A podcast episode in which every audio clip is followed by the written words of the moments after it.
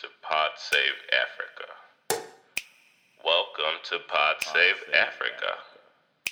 Welcome to Pod Save Africa. Welcome to Pod Save Africa. Welcome to Pod Save Africa. Welcome to Pod Save Africa. Welcome to Pod Save Africa. Welcome to Pod Save Africa. Pod Save Africa. Welcome to Pod Save Africa. Welcome to Pod Save Africa. Welcome.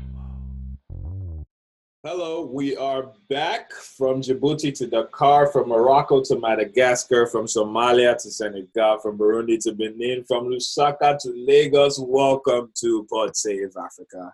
It's your host, Akande Aderele, with my wonderful co-host. Kasala dearly. Hello, guys. How are you doing? Yeah, we are back. We're back. We're pumped, excited to be back with you. And of course, the best place to, get with you is to get you a news update. You know, so we love to keep you informed about the ongoings of the world, specifically the continent of Africa, letting you know what's going on, what's not going on, the truth behind the mysteries, the veil behind the media, the light behind the darkness, the dawn before the dusk. Hmm. and we we are here. We are here to keep you informed about what's popping up with that. So I call I it wish your listeners could see the look on my face right now. I I'm roll. just all the way back. eye roll on top of I roll. Yes, yes. See, see the treatment I get. So anyway, sure. Um, thank you for listening in, guys. Thanks for being back here with us. We're here to give you a bunch of the news stories that we have going on this this uh, this this past couple of um, keep you posted on what's going on. And how about we get started with our first story? Um, Onikon, shall I take this one? Shall I do us the honors, if you don't mind? Yes, please go ahead. Yes, yes, yes. All right. So the thing that's probably on in your mind, on mine, on your friends, on your cousins, on your friends, especially if they have been doing a lot of traveling recently, is the what? Coronavirus. Sorry to make it sound so exciting. But It is not exciting at all. But the corona uh, virus has actually made landfall, unfortunately, in Africa. The one recorded case at this point in time, the one confirmed case rather, has been in Nigeria. However, this is a time for us to commend the Nigerian government because their response has been nothing short of phenomenal. The health ministry put out an, an information update that within a, within a day of the person being identified, they quarantined the individual uh, and have taken all the necessary precautions while keeping the uh, public very informed. The first case, like I said, was confirmed in Nigeria. Authorities said the uh, index patient arrived in Lagos from Milan. He's an Italian business traveler who arrived in Lagos from Milan on February 25th. They said that he's clinically stable and is being treated at a deli- dedicated facility for infectious disease. It's disease. Apparently, Nigeria has four of these to treat these uh, diseases at this time. For its part, the government has actually started to stay stayed ahead of the narrative and put out preparatory plans even before any cases were confirmed. Um, just give you a global update, get you guys where everything is. Uh, over 80,000 people in nearly 50 countries have been infected. Nearly 3,000 have died. The most of them have been in China and the Hubei uh, province. If you guys know Wuhan, that's that's where the uh, epicenter of a lot of the uh, virus started. Uh, the patient was screened when he was arrived at, at Murtala uh, Mohammed Airport. He didn't show any signs of the virus at the time. Um, they got a passenger manifest from the airline and started tracking people who had contact with the patient. So uh, the the uh, health minister has has directed all of its members to treat um, every single every single case as a possible coronavirus infection.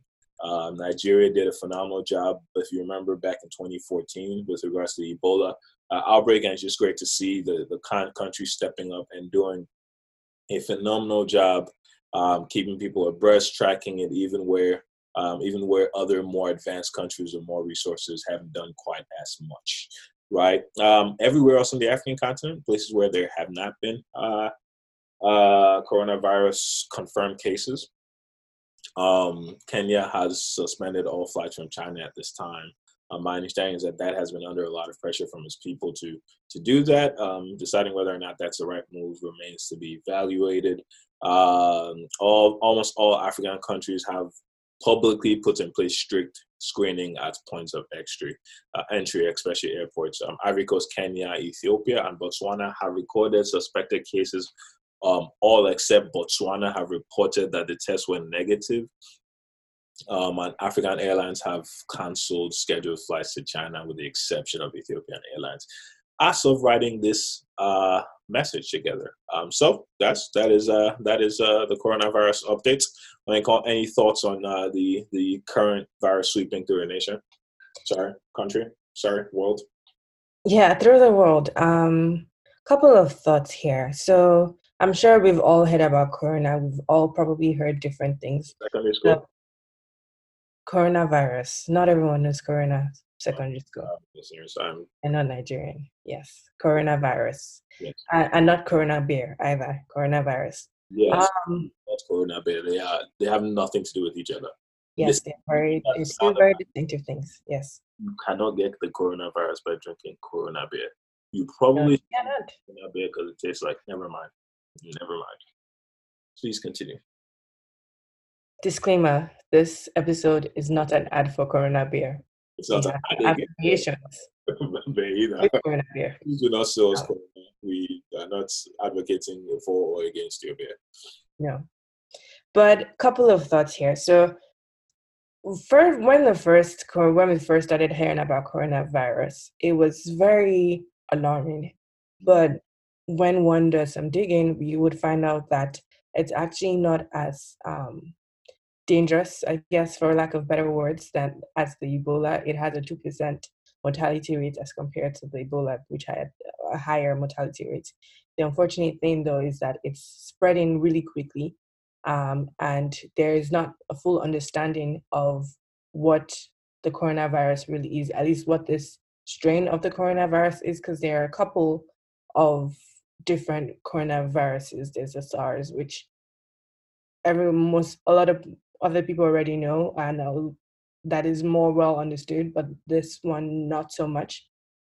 And it's just for you, our listeners. There's a great article about um, how the African how African countries are preparing for the coronavirus on the Atlantic Council, AtlanticCouncil.com, and we'll be sure to link it in this episode as we record, as we drop it.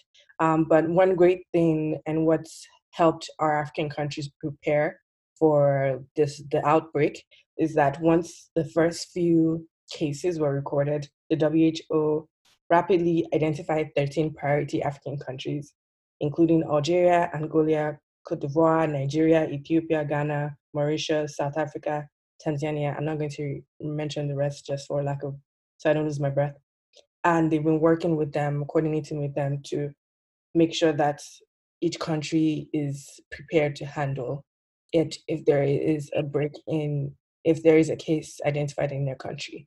A lot of other articles, a lot of articles have appeared to kind of be curious about this, why there has only been three cases right now that have been, I guess, identified, maybe not fully confirmed in the African continent. It's not spread as quickly on the African continent as the rest of the world, and everybody's kind of surprised by that. I'm not sure why, but um, it's nice to know that there was quick coordination with between the WHO and these African countries. And so African countries have already immensely, I guess it was slightly surprising, but also like admirably so, have begun taking effective steps towards making sure that there is no outbreak and if there is that it's carefully handled and monitored. Um, but we there there are many cases of people getting the coronavirus and being healed. Not every person that gets it automatically dies and it's not as easy to for in layman, term, layman terms it's not as easy to die pass away from the coronavirus as it was from the ebola. So there's that definitely one to keep in mind and to put peace in our hearts, but it's something that we should, you know, keep thinking about and finding more information about. But like I said, we'll link that article in the in on the website and also when when this episode drops. Yeah, yeah, and and of course, you know, PSAs are going out around good precautions to take um, about how to, you know, uh, move forward. Of course, you know, people who are much older are, of course, at risk. People with lower strength in their immune systems are, are, of course also at risk. Um, to keep them in mind, even though we're not forgetting you, we're not saying thank God it's not us. It's just hey, the risk is not as dangerous as it's as, as it's purported to. That's a lot of people would be worried about. But however, Michael, you want to take us into the next bit? Yeah. Um. Before we move on, I think it is important to always be as informed as possible. Um not to catch on to the craze that is affecting the world through social media about mm-hmm. the coronavirus. Mm-hmm. If you can do some digging of your own, find some articles. There are lots of lots of info, information out there, um, and it's important to do so so that we don't um, perpetrate stereotypes, and so we can avoid prejudice. You don't you don't want to. I remember during the Ebola virus, unfortunately, somebody that I know of met a librarian and started running from them, you know, in the streets. Yeah. It's, it's not a good look. But you don't want to be one of those people, you know, you want to be as informed as possible, avoid prejudice, avoid any form of, you know, conflict between people by staying informed. And that even helps you, you worry less, you know how to protect yourself. And one of the ways you can stay informed is by listening to this episode. Da da da. And so, moving into the next week, we're going to talk about how to keep yourself safe from the coronavirus, how to be as safe conscious as possible. And step one involves wetting your hands. If you have, if you guys haven't got caught on with this first step, this we're talking about how to wash your hands. Um, you need to wash your hands. Um, that's the best way to stay protected from the virus. Um, or one of the better ways, wet your hands with clean running water. Mm. Then turn off the tap and soap up your hands. Yeah. So you wet your hands and you put some soap and then you, you know, lather it in, lather in the the, uh, the soap into your hands. And these are step two. Either onto the back of your hands, onto your fingers, onto your nails. Not either. Fact, all, all. All, all of your fingers and all of your nails. In fact, lather up onto your elbow if you can, because any part of your forearm, you're going to probably get it around your body scrub your hands for at least 20 seconds. I'm sure this seems like a short time, but it was it's really not, especially when you're washing your hands. Most people think it of as a mindless thing that you just kind of do and go, but no. If you can count the 20 seconds, sing um happy birthday twice through to keep time, but wash your hands for at least 20 seconds. And question. because that has been shown to remove more microbes than washing for shorter periods. Yep. Step four Quick question about step three. So, do you sing like the black happy birthday or the white happy birthday? Or is mm. it Feliz Navidad? Na, na, na, na, Feliz Navidad. Mm. Is Feliz Navidad happy birthday? No, I think that's more Christmas. Oh, God. I'm so sorry. or happy holidays. It's not birthday for sure. No. Really? Whatever passes time by for 20 seconds, please do yes. song of your choice, even if it's Feliz Navidad, which is not Happy Birthday. Step four, rinse your hands under clean running water. You've lifted the germs from your hands, now you want to get them off completely. You want to flush them out. Rinse all of your hands from your fingertips to your elbows, and then dry your hands using a clean towel or air dry them. I think it might be better to clean use a clean towel than air dry because many people have said air spreads germs and that's a bit worse. I don't know, but I prefer to use a clean towel. And drying, if you if you clean your hands, if you dry your hands off, um, rather than just leaving them wet, wet hand, you do that because wet hands easily transfer viruses. So you want your hands to be as dry as possible. And once you're done in the bathroom, I know this is one of the riskier things for me when I'm leaving the bathroom after washing my hands. Try and use your elbows to open the door or something, or grab a towel, open the door, and find a way to toss it to some basketball skills into the trash can so you don't touch any of the doors and stuff. Because doors are one of the most dangerous sources of germs as there are. Washing their hands. So. Yeah. yeah. Did you talk about the uh, don't touch your face? Don't touch your face? Yes. Keep your hands off your face. For some of us, for me, this is one of the harder things to do.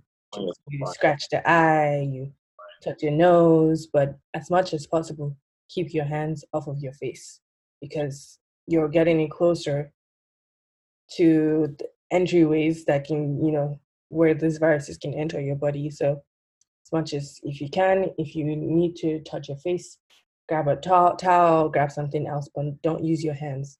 And safeguard yourself. Have some hand sanitizer around you at all times so that as soon as you're touching any surfaces, you are sanitizing yourself.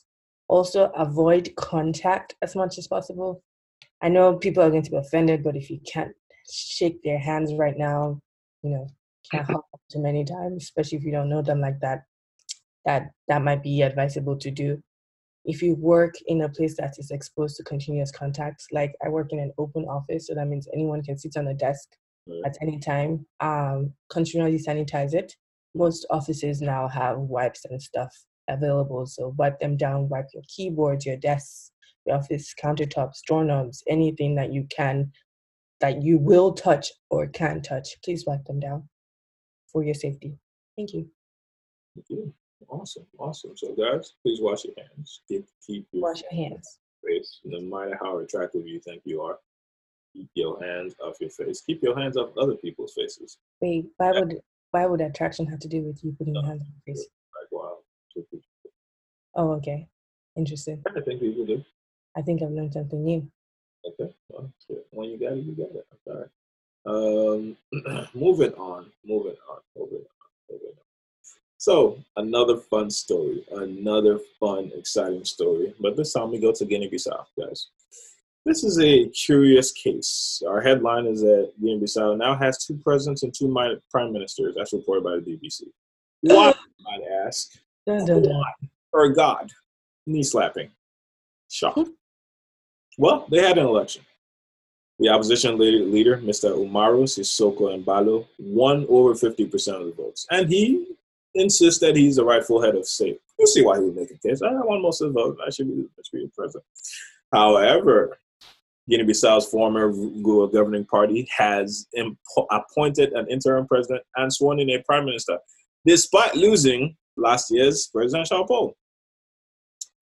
The PAIGC, which is the opposition team, went to the Supreme Court. To, sorry, to the PAIGC, which is the the governing uh, party, went to the Supreme Court to demand the result is overturned, and the Supreme Court is yet to have issued a ruling. As a result, Guinea-Bissau has two presidents and prime ministers. How you might ask?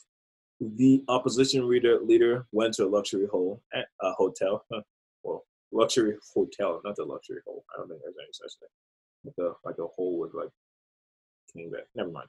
Uh, luxury hotel, and and he swore himself in, swore prime minister in, and um, now there are two presidents. Apparently, I don't know how that's working. If they're sharing seats, who gets the Air Force One? Do- You know, how does that kind of shake out? I don't know yet.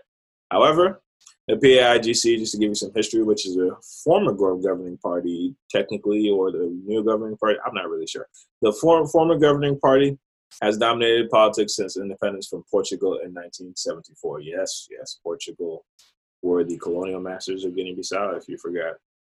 So, it appointed its own man, the parliamentary leader Cipriano Cassamá, as president, um, and he wasn't even a candidate in the December runoff poll. So, um, it's kind of choppy. Guinea-Bissau is already a fairly unstable co- uh, country by many metrics because it's had nine coups or attempted coups, a total of nine coups slash attempted coups since uh, 1980, which was six years after. So that's roughly, let's do some math here on it. It's 2020 now, that's 40 years. Okay, so nine coups, that gives you roughly, roughly, roughly, roughly a coup every Years, two and a half years. every two and a half years. Is that the math? Yeah, every two and a half years. Look at you. Look at you. Don't doubt my math. Great, My math. great job. Yeah. So, yes. yes, yes, yes. So, actually, no, that's not a two every two and a half. That's, let's do on some. No, that's every four and four four and a half years. 20 divided by 9, I can't do. No, no, no. 40, 40, 40 divided by nine. Oh, 40. Yeah, 1980 was 40 years ago. yeah, yeah. yeah. I, I don't know why I saw that thought 20. That's not. Yeah, you're right. You're right. That's cool. I forgive it. Four and a four years. Four and For every four and a half years, a political. So this does not bode well for the country. Please keep them in your your prayers, your uh, thoughts, even after this is all being resolved. Hopefully, the Supreme Court can come to a ruling that is fair, just, and can select the rightful leader of the country and evaluate the elections as it is and um, rule one way or another and, and, and decide what happens. And hopefully that transition post whatever decision there is is peaceful and safe for all the people from Guinea-Bissau that are involved. Mariconte, you want to take our next story? Wait, I have some thoughts. How long is the Yeah, term? sorry. How long is the presidency term in Guinea-Bissau? Because if it's every, because if it's every four years, so that means they they've had had a coup almost every single time they've had to elect a president. uh, I think I don't think it's spread e- evenly across the the uh, their uh, history like that. Um, it's it's more of a. I think they have five year terms there. Okay, close enough. Interesting. Yes. Yes. Um, Only one of their presidents since independence has ever finished his five year term. Interesting. That is also something interesting to know. But this story is funny. It reminds me of that meme. Um, look at me. I am your president now. Have you- I am your prime minister now. And, well, that's all my thoughts. Yeah. That's all I thought. um, Probably not a very good thought, but that was it. a choppy, a choppy situation they have over there. Five year term, only one president. So yeah, it's gonna be um, it's gonna be an interesting one to see how that plays out. Um, yeah, so it's it's uh yeah, let's keep watching and paying attention to what happens over there. Mhm. Um, and hopefully everything gets resolved very smoothly. But it's one thing once wanted to get on your radar. It's going down in Guinea Bissau. All right, Maybe so. all right, Anka. Next one's on you. Okay, moving on. Uh, this story comes out of Ethiopia and it's about the Nile Dam Roll. So the US is pressuring Ethiopia to sign a deal about the Nile Dam Roll. Now, who is this deal with? You, you say this deal would be with Egypt and Sudan. Most people know the River Nile as originating from Egypt, but it actually goes through Ethiopia and Sudan as well. Um, the United States says that Ethiopia must, in the shortest possible time, sign a deal with Egypt and Sudan about a giant dam that is that is being built on the River Nile. Steven Mnuchin, the U.S. Treasury Secretary, said the final testing and filling of the dam should not take place without an agreement. Ethiopians have reacted angrily on social media, calling on Prime Minister Abiy Ahmed, the new prime minister, to resist the US pressure. Earlier this week, Ethiopia failed to attend what was meant to be the final signing of the accord. Egypt and Sudan fear that the $2 billion project will deprive their populations of the $2 billion dam would deprive their populations of water. This, the Great Renaissance Dam, is at the heart of Ethiopia's manufacturing and industrial dreams. When it's completed, it's expected to be to generate a massive 6,000 megawatts of electricity. More than Nigeria's current capacity. I just want to let you know. Please continue. Yes. So I'm sure you're wondering so, what is this dam roll? It's the latest talks to try and resolve the dispute between um, the so what is this dam roll that is causing a dispute between Ethiopia and Egypt? Um, it's a part of a giant hydropower project on the Nile River. And last year, a deadline of 15th of February was set to solve the long-standing impasse between Ethiopia and Egypt about this dam. But the latest round of talks ended in a deadlock. when complete, the dam which Ethiopia is building is expected to be Africa's biggest hydroelectric power plant.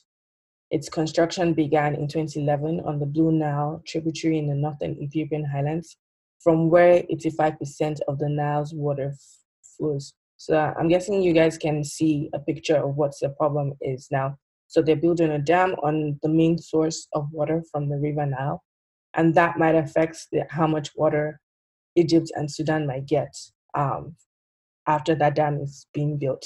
So, so this has caused a row with Egypt and Ethiopia, and somehow Sudan has been caught in between. Some fear that this dispute might lead to war, and so now the US has stepped in to mediate. Not sure why the US is in the middle of everything, though, but they are there. Um, at the center of the dispute are plans to fill up the mega dam, as Egypt fears that the project will allow Ethiopia to control the flow of Africa's longest river. So another big fear is that Egypt thinks that Ethiopia would control their water and might, you know, limit or ration it as they choose. And this is also kind of like a source of power for Ethiopia over Egypt. And, you know, when there's power, there's trouble. When there's power tussles, there's trouble. Hydroelectric power stations do not consume water, so it doesn't limit how much water they get. But the speed with which Ethiopia fills up the dam reservoirs would affect the flow downstream. So they're not eating up the water per se, but they are affecting the flow, which is still a problem. The longer it takes to fill the reservoir, which is going to be bigger than than Greater London with a capacity of 74 billion cubic metrics, so it's going to take a long time. The less impact there will be on the level of the river. Ethiopia wants to finish the dam project in six years and finish filling the reservoir in six years. Um, Ethiopia's water minister Seleshi Bekele said in September last year that they have a plan to start filling on the next rainy season and start generating power with two turbines in December of 2020, so by the end of this year. But Egypt has proposed a longer period so that the level of the river does not dramatically drop, especially in the initial phase of the reservoir. So Egypt is saying, hold on, guys, chill, take your time, you know, so that we're not affected.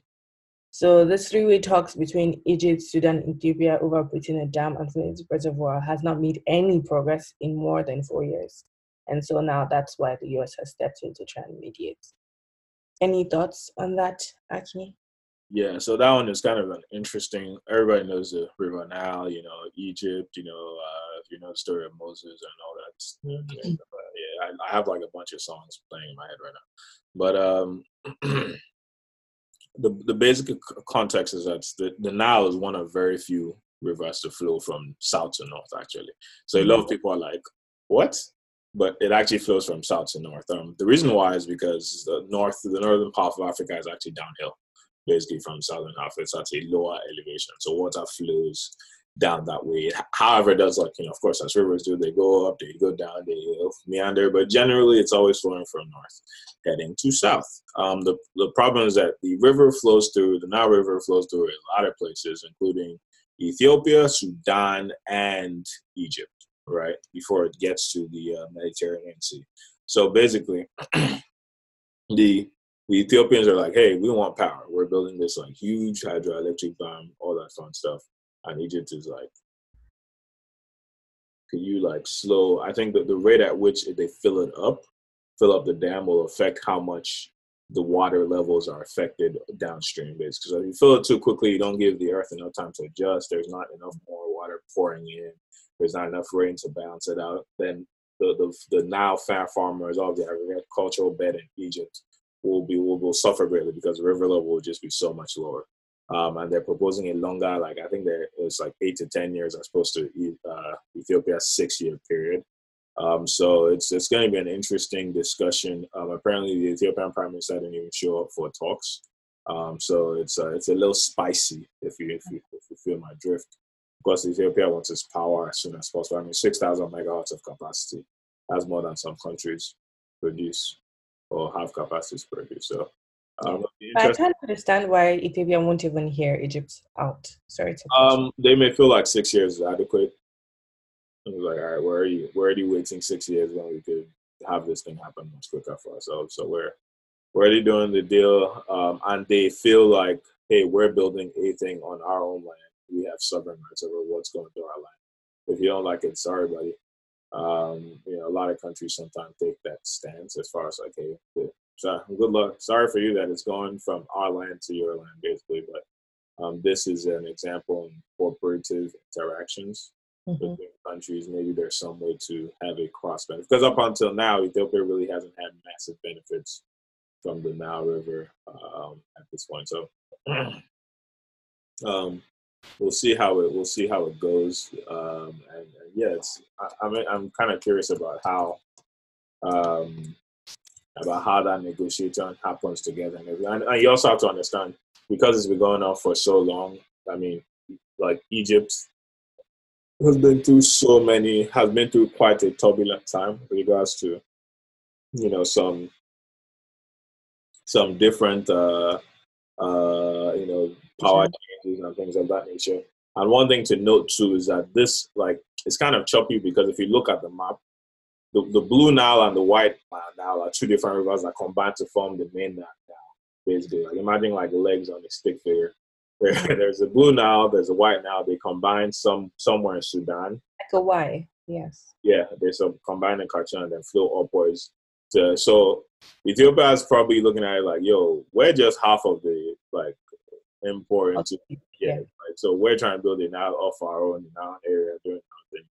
Why you guys bothering us? Go bug the guys with the with the uh, from the White Nile. I believe the White Nile stands starts like on the border between Kenya and Uganda. Actually, I think it's in, no, it's in Uganda, so of somewhere in Uganda. From Lake Victoria. Ooh, who knew? Who knew? Look at me learning about geography. Um, but yeah, that's how it flows, and and um, so of course, uh, Sudan is generally cool with the deal, um, despite the amount of like even Sudan itself has had a lot of kind of political rifts and stuff. Um, and then, of course, you know, Egypt, uh, Ethiopia probably doesn't want to sign anything that forces them to do things the way another country wants them to do it.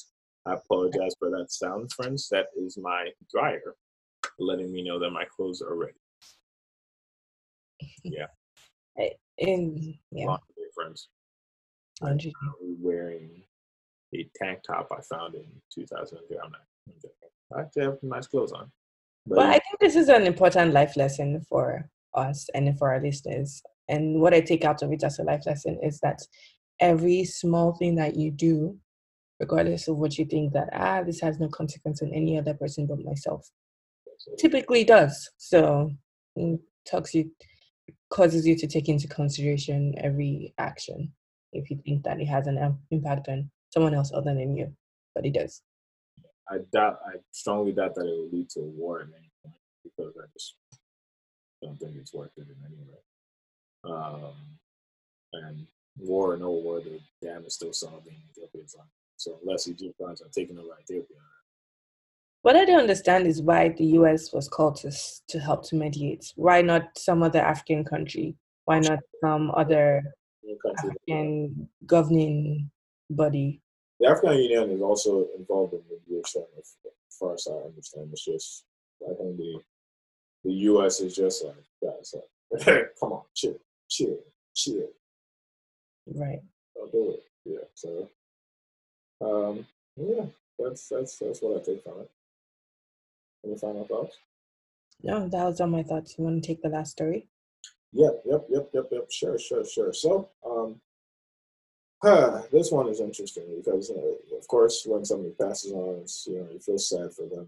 Okay, this is this is terrible. This is, you know, uh, nobody deserves death. Um, however, this person one was old, so you know, of course, he lived out his life. Um, for good and for, for better or for worse, he lived out his life. Um, but he was certainly was very, very influential. Um, if you guys remember, President Hosni Mubarak um, if you don't remember that name, let me remind you. Um, he was a former president of Egypt during the Arab Spring. Um, he was Egypt's very fourth president from 1981 till sometime around 2011, almost 40 years. So, um, almost 30 years, or more than for almost 30 years. He stepped down after the popular revolution 11, and he has now died at, at 91.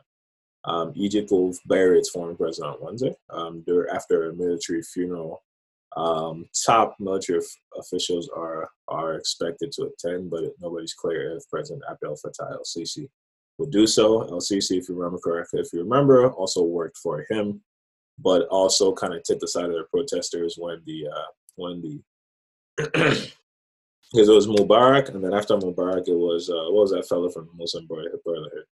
It was that guy, and then it was El-Sisi. So um, um, Mubarak's uh, Mubarak was jailed actually for years after 2000, the 2011 uh, uprising, but he was freed in 2017 after he was acquitted of most of the charges. Um, the acquittal stunned many Egyptians, thousands of whom uh, poured into central Cairo to show their anger against the court. Um, the Arab Spring protests, if you guys remember around that time, 2010, 2011, uh, they've really, really ate up a lot of regimes around the Middle East, turned down a lot of regimes that led for a long time. It's what led to the Syrian war that is still ongoing at this time. Um, the state television said that Mubarak died in a Cairo hospital where he had undergone uh, unspecified surgery.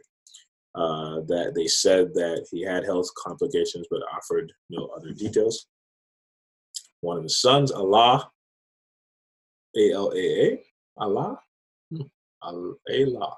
I, I don't know how to correctly pronounce that, but I felt like I was pronouncing the uh, Arabic word for, for God. But um, um, he announced over the weekend that the former president was going on intensive care after under was in intensive care after undergoing surgery. Um, the presidency issued a statement that mourned him as a military leader and war hero and offered condolences to his family. Um, this is one of those that seems to come with mixed reviews. Aren't you? What do you Well, um, I want to say first of all, rest in peace to the lead president, um, lead ex-president.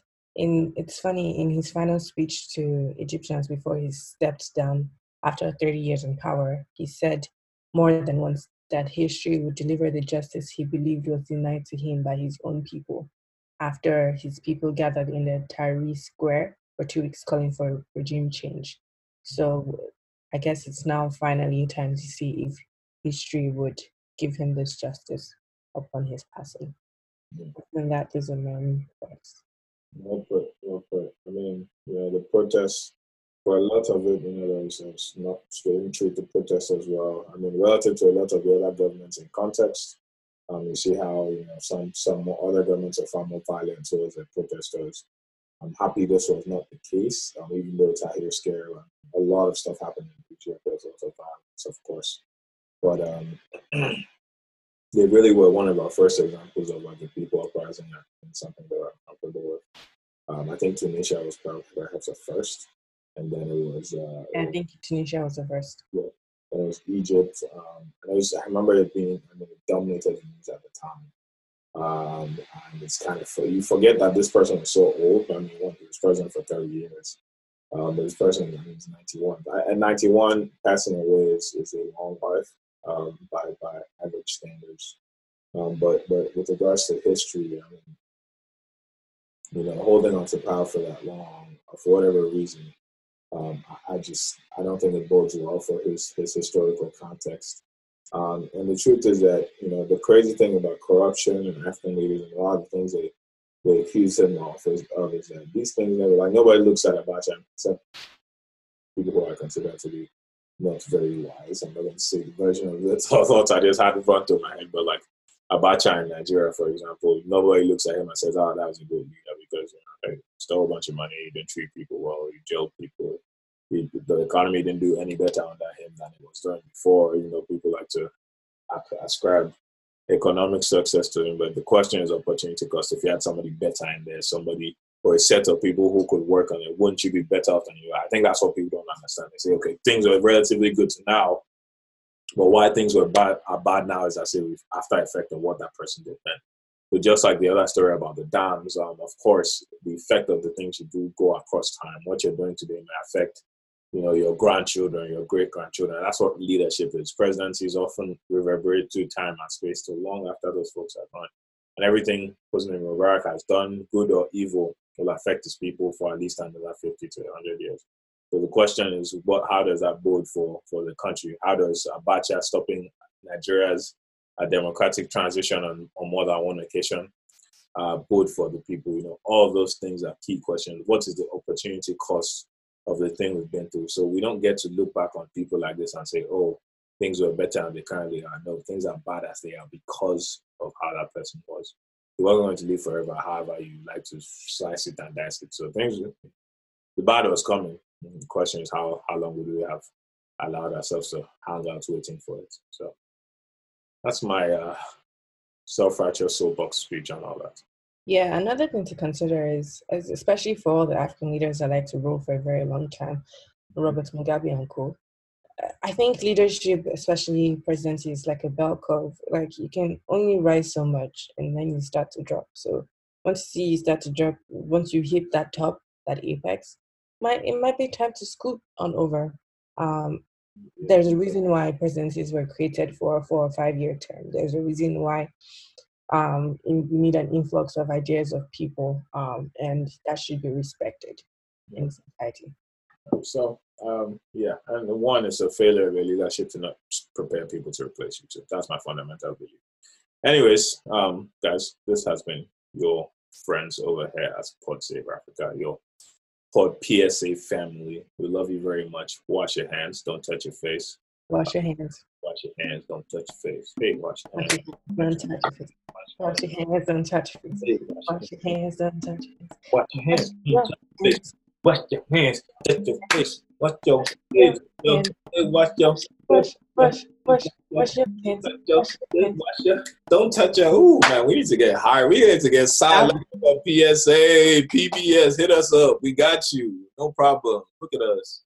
Anywho, this was fun. Um, definitely great to hear from you guys and listen to you guys as always. Thank you to all our patrons. Support us at patreon.com slash patreon.com Slash Pod Save Africa. Slash Pod Save Africa. Thank you very much for your love. Um, follow us on Instagram at Pod Save Africa. We love you. We have a lot of exciting stuff coming for you. We're super excited. Only any parting words?